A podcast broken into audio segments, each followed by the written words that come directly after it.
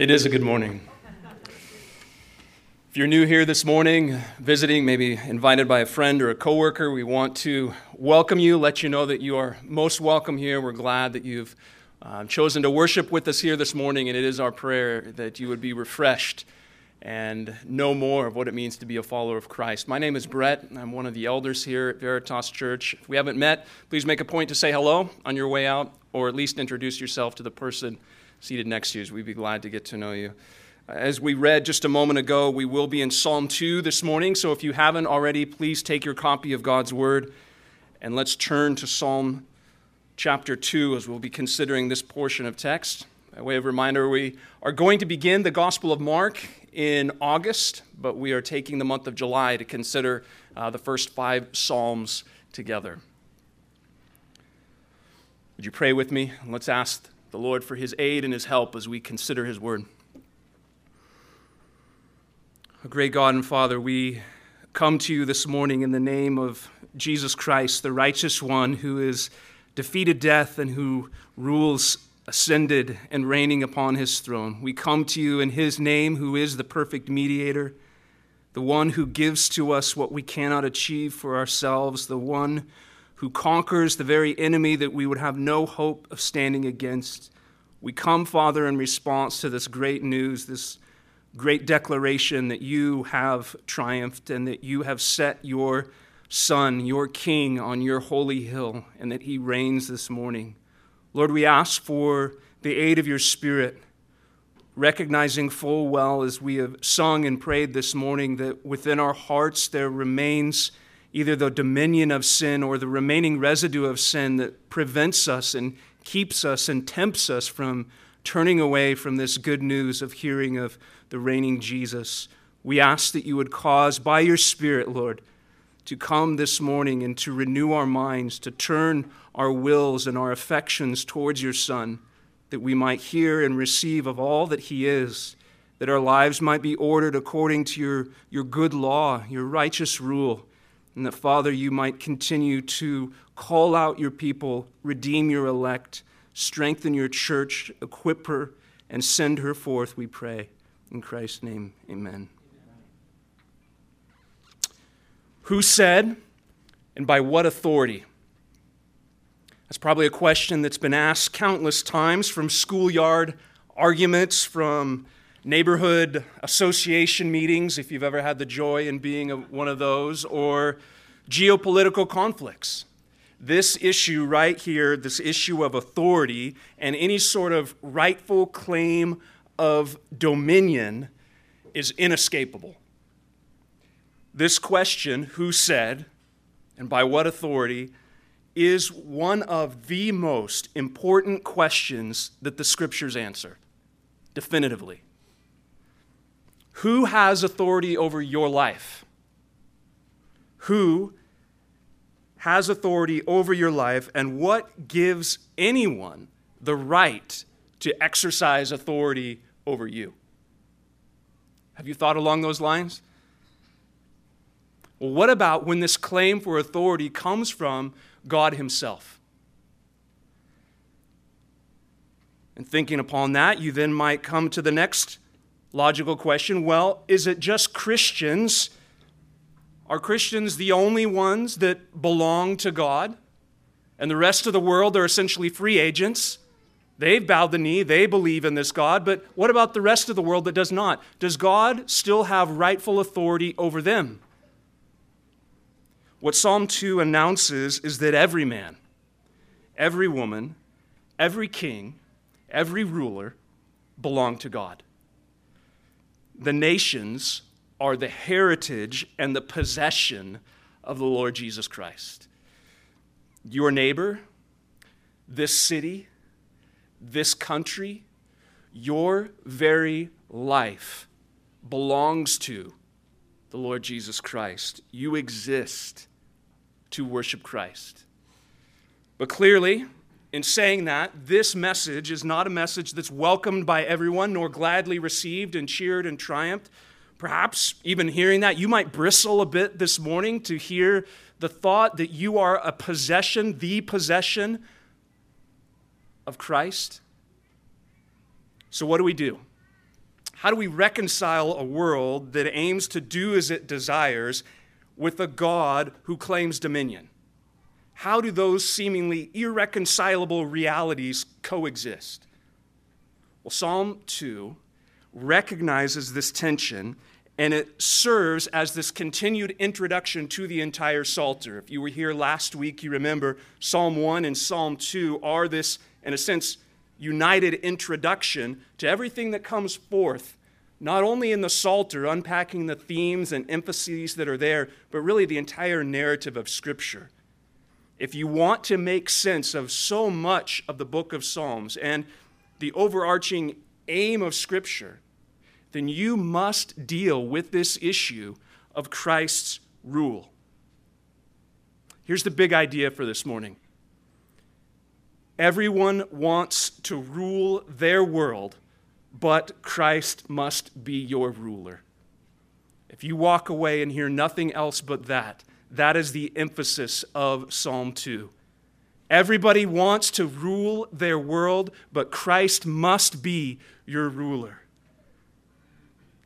Look how this is laid out within the psalm. Psalm chapter 2. We're told, first of all, of the rage of the nations. The rage of the nations. Look back at verse 1. Why do the nations rage and the peoples plot in vain? The kings of the earth set themselves and the rulers take counsel together against the Lord and against his anointed, saying, Let us burst their bonds apart and cast away their cords from us. At its outset, it's worth remembering that Psalm 2 is one of the most quoted Psalms in all of the New Testament. Acts chapter 4 includes this longest reference to Psalm 2 as it's taken up as a prayer by the disciples of Jesus upon Peter and John being released from the Sanhedrin.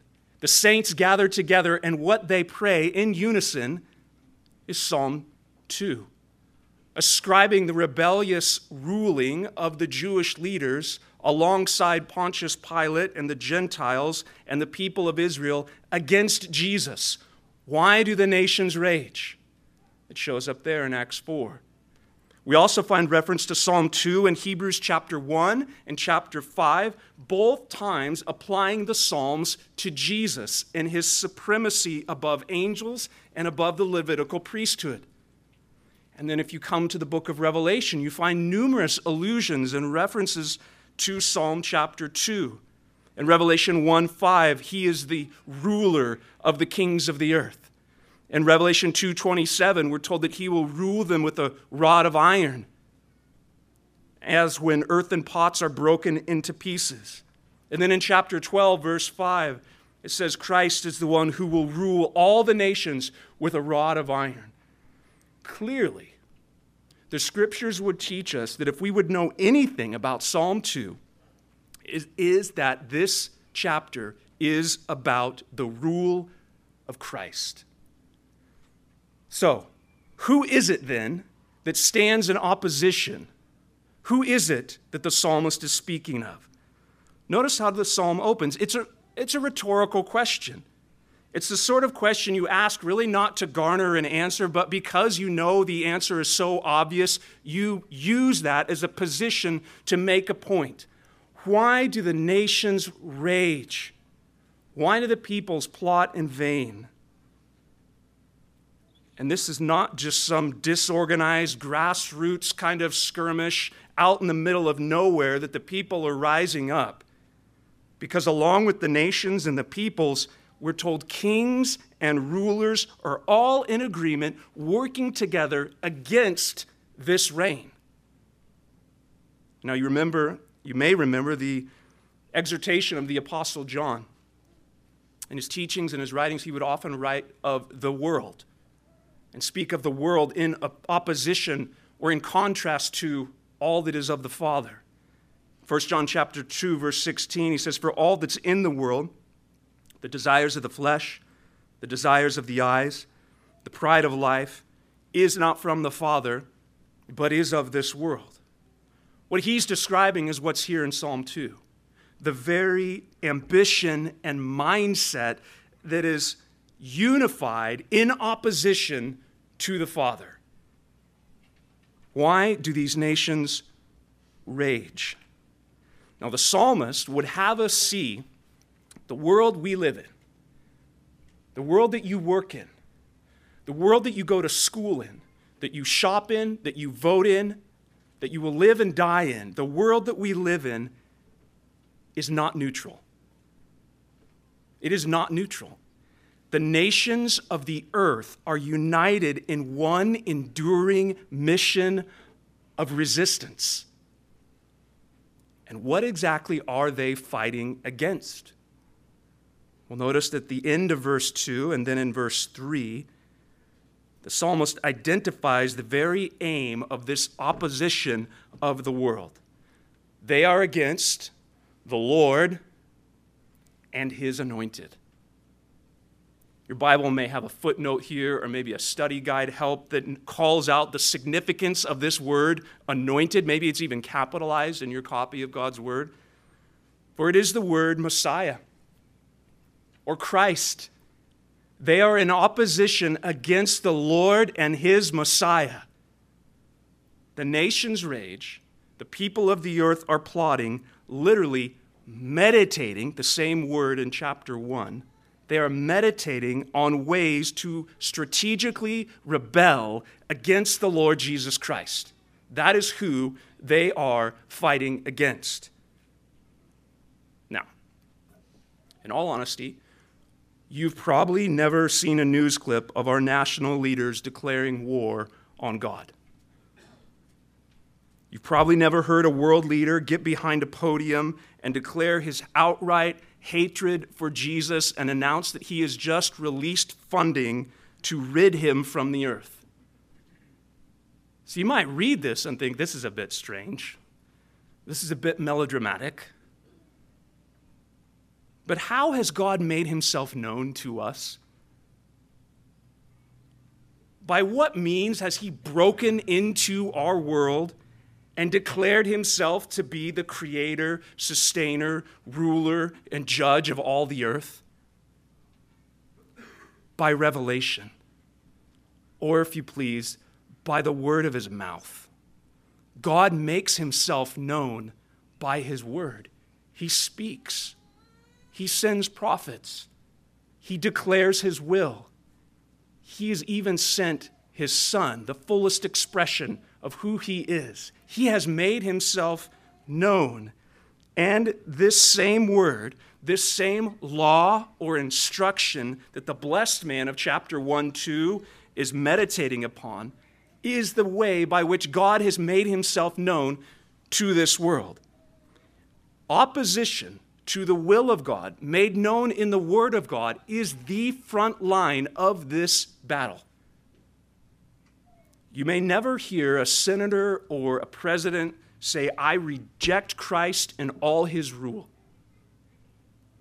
But the focus of opposition within our world is hotly against the law of God, the authority of God laid out in Scripture.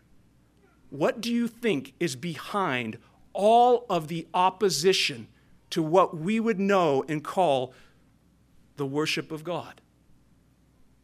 with one voice, the nations rise up and say, We will order our lives as we please and do everything that we can to enact legislation, to direct movies, to write books, to tell stories, to tear down and throw off the revelation of God. Or, if you please, let us burst their bonds apart, let us cast away their cords from us. What the psalmist is saying is that humanity is staunchly and uniformly against the will of God for us. The rule of the Lord and his anointed is seen as bondage and cords and ropes that must be thrown off in order to live as we want to live. That is the human condition. Yes, the nations rage, the peoples of the earth live to plot against the rule of Christ. It may not be on the banner, but that's the fine print of what is happening in our world. I bring all of this up for one really important reason. You will not be able to make sense of the world that you live in or of your own life apart from this reality. For what we have in the first three verses of Psalm chapter 2 is a description of the outright hatred of natural man against the Lord Jesus Christ. And maybe you've even wondered or, or said out loud in this past week why is the world the way it is? As you scroll through your news feed or listen to the radio, assassinations, mass shootings, civil wars, corruption. You might even find yourself saying, This is not the way it's supposed to be. Something is terribly wrong with us. And that is precisely the same conclusion of the scriptures. All of this exists because of humanity's aim to throw off the rule of God. The nations rage. But it moves on not only from the rage of the nations, it then moves into verses 4 through 6. And what we see here is the wrath of the Father. The rage of the nations moves to the wrath of the Father. Look at verse 4. He who sits in the heavens laughs. The Lord holds them in derision. Then he will speak to them in his wrath and terrify them in his fury, saying, As for me, I have set my king on Zion, on my holy hill. How well do you do with rejection? What if you heard that people that you know wanted nothing to do with you so much so that they were holding secret meetings regularly to find about ways to get rid of you? That kind of rejection. Are we meant to read then the reaction of God in verses 4 through 6 in that way? Of some sort of offended junior high kid who can't stand the fact that people don't like him? Is that why God is angry? Well, only if God has the same glory, the same authority, and the same dominion of some junior high student. Thankfully, he does not. If we want to rightly understand the reaction of God against the raging of the nations, we must first remember who He is to understand this response. Who is God? Well, the most simple thing we can say is that He's not a man. That means He doesn't think like you or I, He, he doesn't respond or live or speak as a human being. He is the eternal one. He is self existent. He needs no one. He is dependent upon nothing and no one. Added to that, we know he is holy. That means he's without sin, he's without blemish. Whatever he does, or however he speaks, or whatever he decrees, it's always done in perfect goodness and perfect righteousness and perfect justice. That means whatever God says here or elsewhere is always done in perfect righteousness and without any inconsistency, for he's holy. We also know that he's creator. We do not exist alongside of him in some sort of co equal realm where he's just a better version of us. We are the creatures, He is the creator. We were created by Him, by His power and perfect authority. That means then that we exist for the reasons He says we exist. As His creature, your life is meant to be ordered in such a way that it's a reflection of His character. Do you understand that? So then, when his creatures rise up and rebel and say, Let us throw off this rule, when the nations rage, seek to throw off the bonds of this seeming restraint of this God, it is nothing less than cosmic treason, as it has been said so well. It is cosmic treason against the eternally holy Creator God. he looks upon this rebellion, and the psalmist says he laughs. He laughs. Not an acute, look how silly they are kind of laugh. Because the parallel clauses in verses 4 and 5, what do they speak of? They speak of derision, of wrath, and fury. The response of the Father against this rebellion is nothing less than righteous fury. This is the wrath of God against the rebellion of humanity. And what does verse 6 tell us of how God specifically responds to this rebellion? This is not a clause just thrown in there. It is inconsistent with what is being said. His righteous fury, his response to this. He says, As for me, I've set my king on Zion, my holy hill. Or if you like, I see your rebellion, and I would point you to my king. This king, we're told, sits on Zion, the mountain of God. Zion is a hill just north of the Davidic city of Jerusalem. It's important not really because of its size, but because of its location, because there the temple dwells. The temple, the place where God dwells with man the place where God has made a way for man to dwell with God. And in this temple, at this hill, he says, My king sits there. The temple is the place where God dwells among his people, and this temple has a throne, and upon this throne sits God's king. Whoever this king is, we must see him, don't miss this, to be the response to the raging of the nations. Whoever this king is, he stands as the authority and the ultimate judge against the plotting and raging nations. Which leads us directly to verse 7 the rage of the nations, the wrath of the Father. Thirdly, the rule of the Son the rule of the Son. Verse 7. Look how this continues to progress.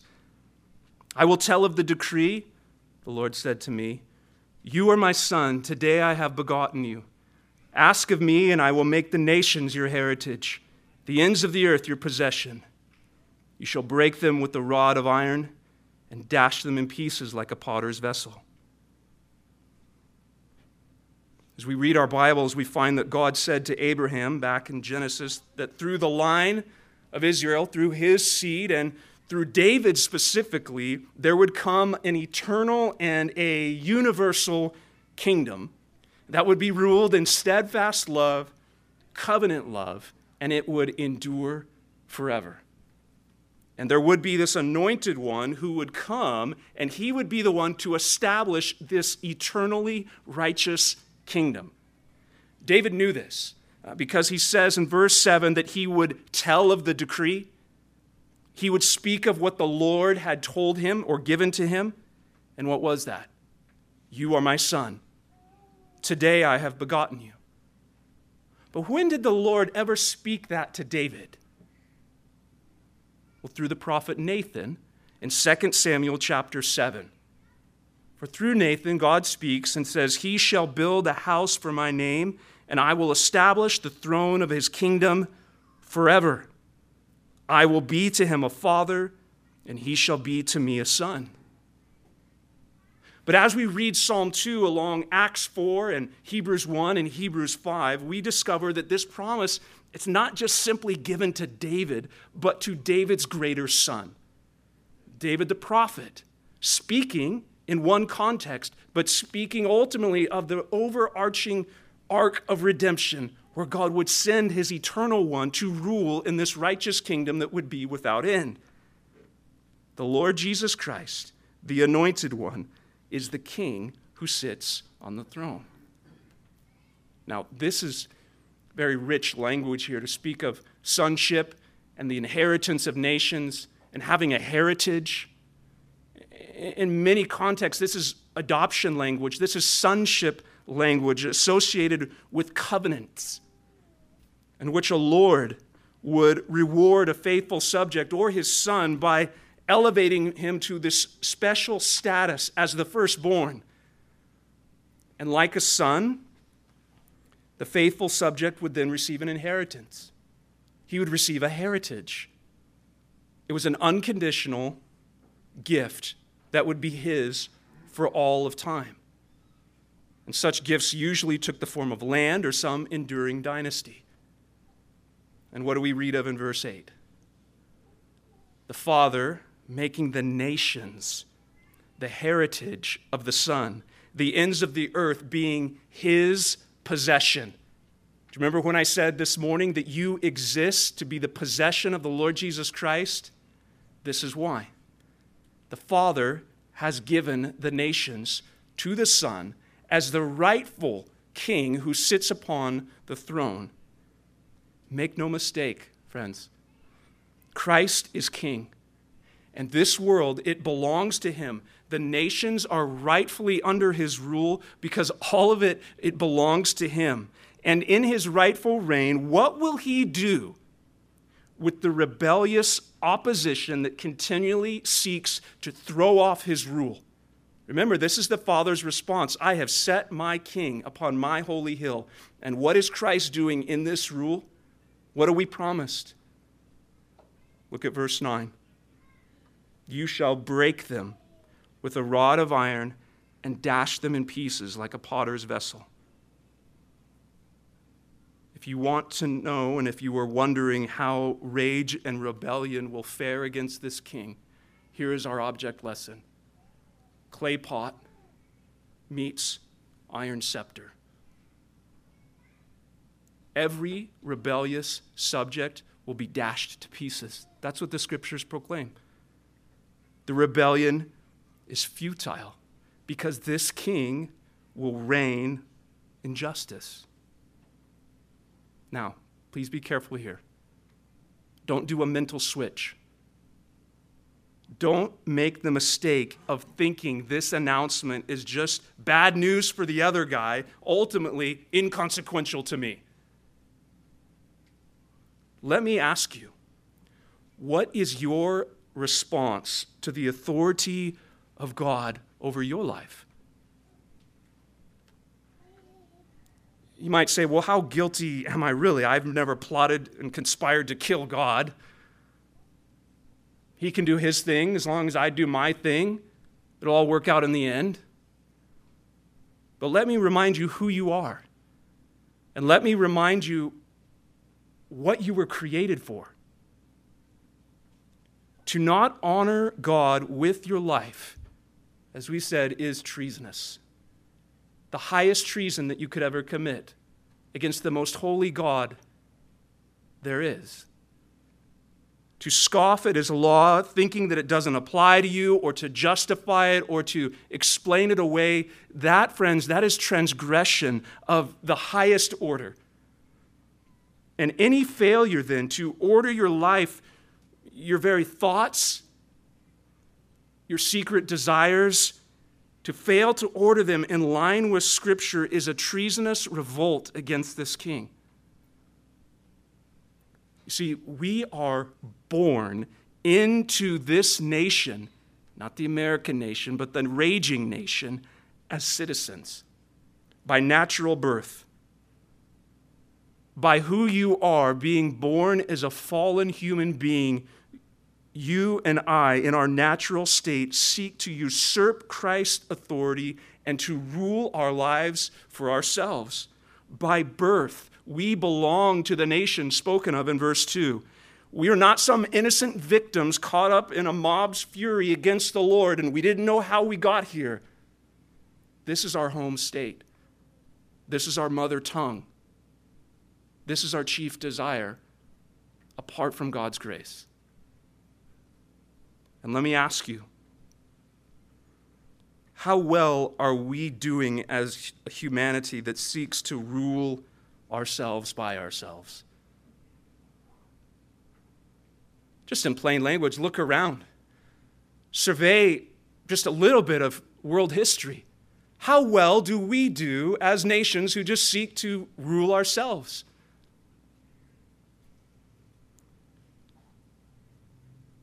Think back over the course of history. Consider kings and presidents, nations and empires. Every nation, every kingdom, every house is plagued with murder, with rape, with slander, with corruption, with war, bribery, deceit, all kinds of defilement. We don't do well ruling ourselves. But think also just about your own life personally. How well are you doing when you seek to rule yourself? Christian, think upon your own testimony as a reflection as far as how miserable and how self serving your life was before Christ. Can you see a difference in what it means to profess Christ as to when you did not? Think back to the moments in those seasons where you sought to be king of your life and to rule yourself. The entire Christian message is that we were not made to be independent. We were not created for self rule. And not just from some pragmatic sense of like, it just doesn't go well for us when we don't order our lives according to God's way from a functional and moral sense, it does not go well.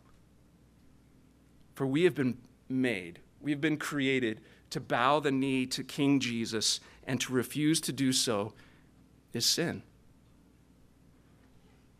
In fact, this very tension, this urgency that you most likely are feeling right now, is felt within the unfolding of this psalm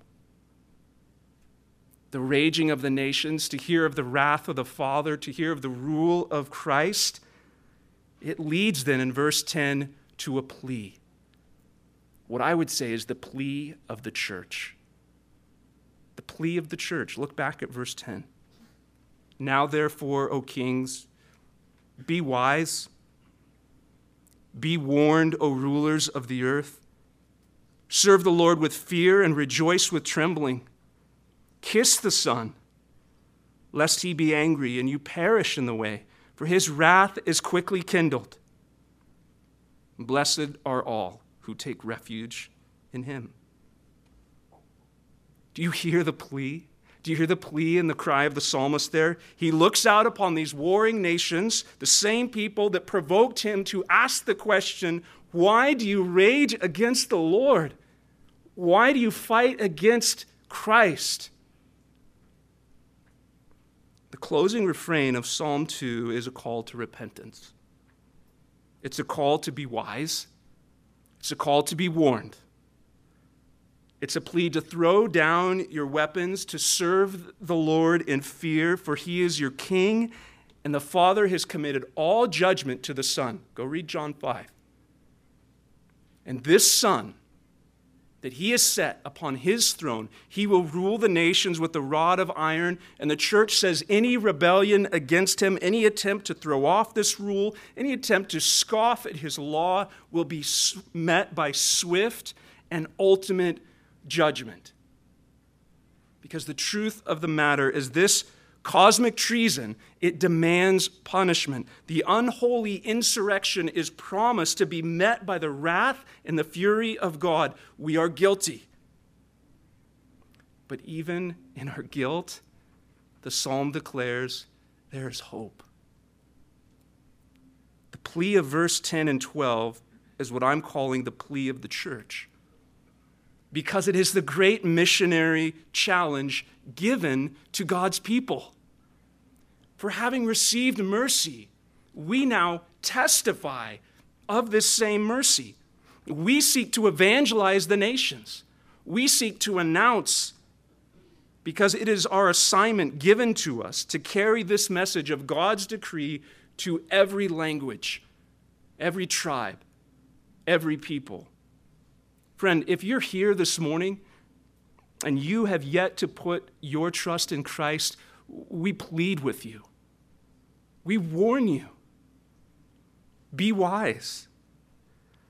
We say these verses are, are the plea of the church because we exist as an outpost of this kingdom of heaven, and we have been commissioned as God's people to testify, to announce who this king is, what he decrees, and ultimately what he has done.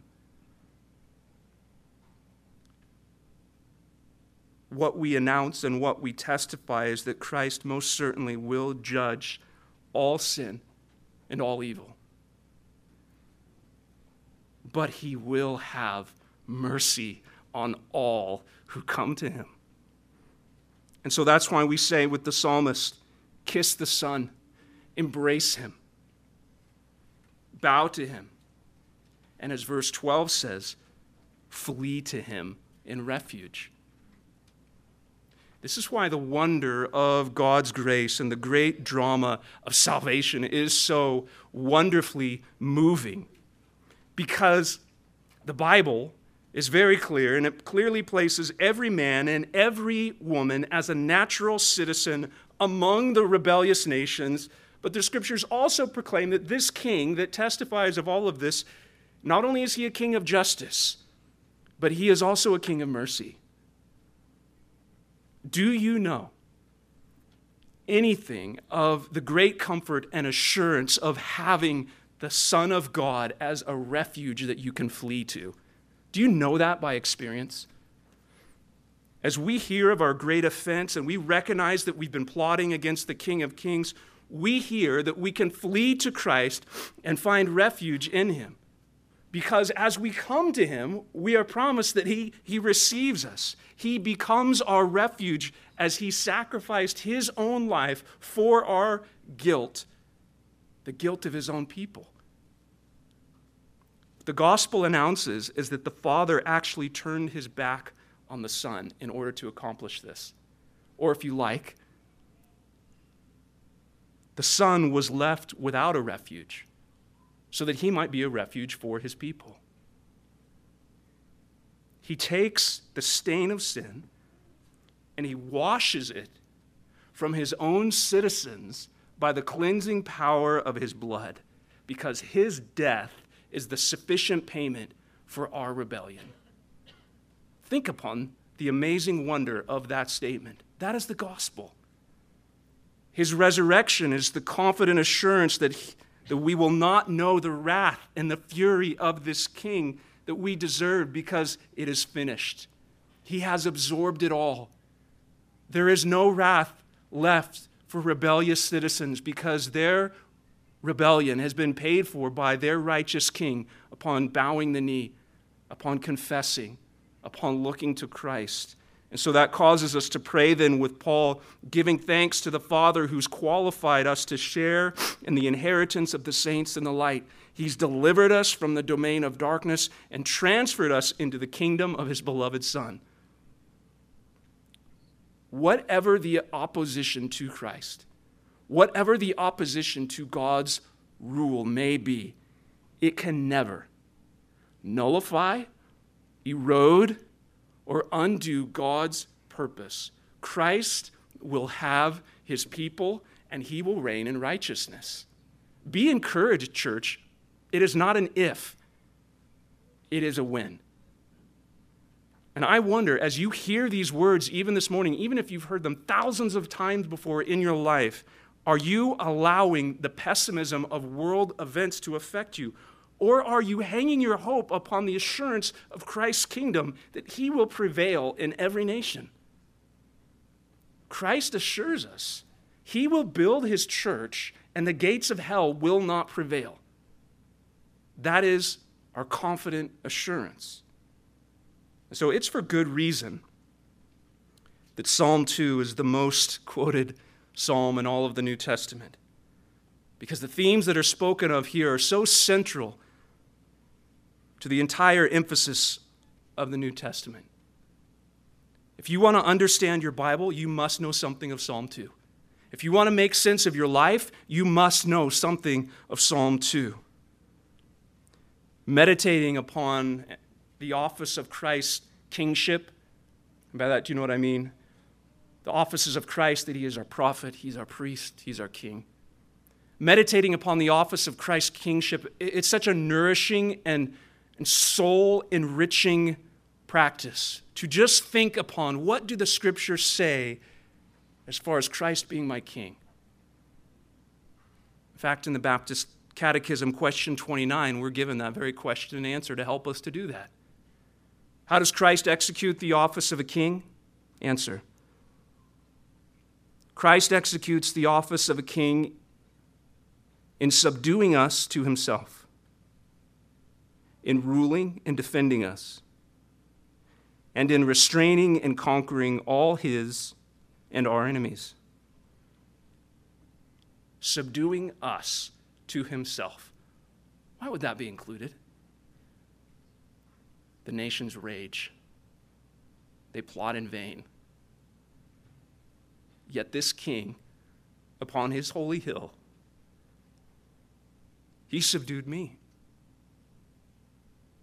He defends me now. He restrains and he conquers all his and my enemies. You see, this is the very testimony of every Christian because every Christian has been rescued by a conquering king out of a state of rebellion and war against him. God commands the nations to submit to his son. Let's begin with ourselves. Have we kissed the Son? Have we embraced him? Have you obeyed his command to repent and believe? One day, very soon, perhaps,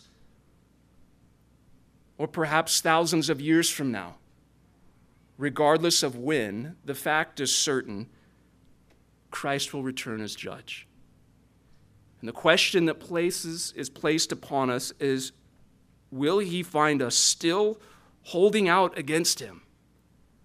Or will he find us knees bowed, gladly confessing, My King, my God?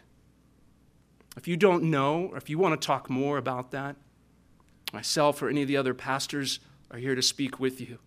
If you need more encouragement in that, I would encourage you to turn to a member, get time with them, and say, let's think about Christ as our King.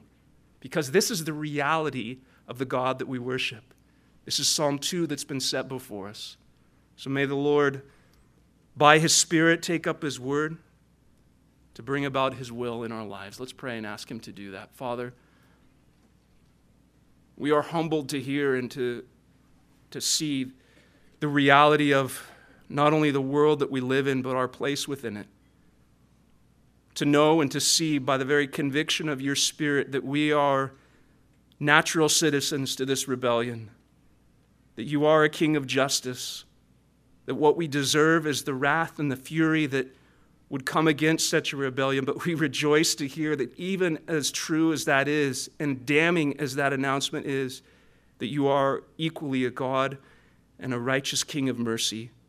Lord, would you continue to overwhelm us by the simple yet profound announcement of this gospel truth? Would you continue to revive our hearts to be those who are so refreshed each time we hear of this announcement, to be those who are compelled to speak, to be sent out, to be those who recognize that we exist as your church, as, a, as an embassy of your eternal kingdom. And Lord, most importantly, would you continue to seek and to save? We pray and we plead that you would continue to have mercy, that you would subdue your people to yourself, that you would defend and rule each of us, that you would build your church, that you would strengthen her, that your will might be done on earth as it is in heaven, we pray. Amen.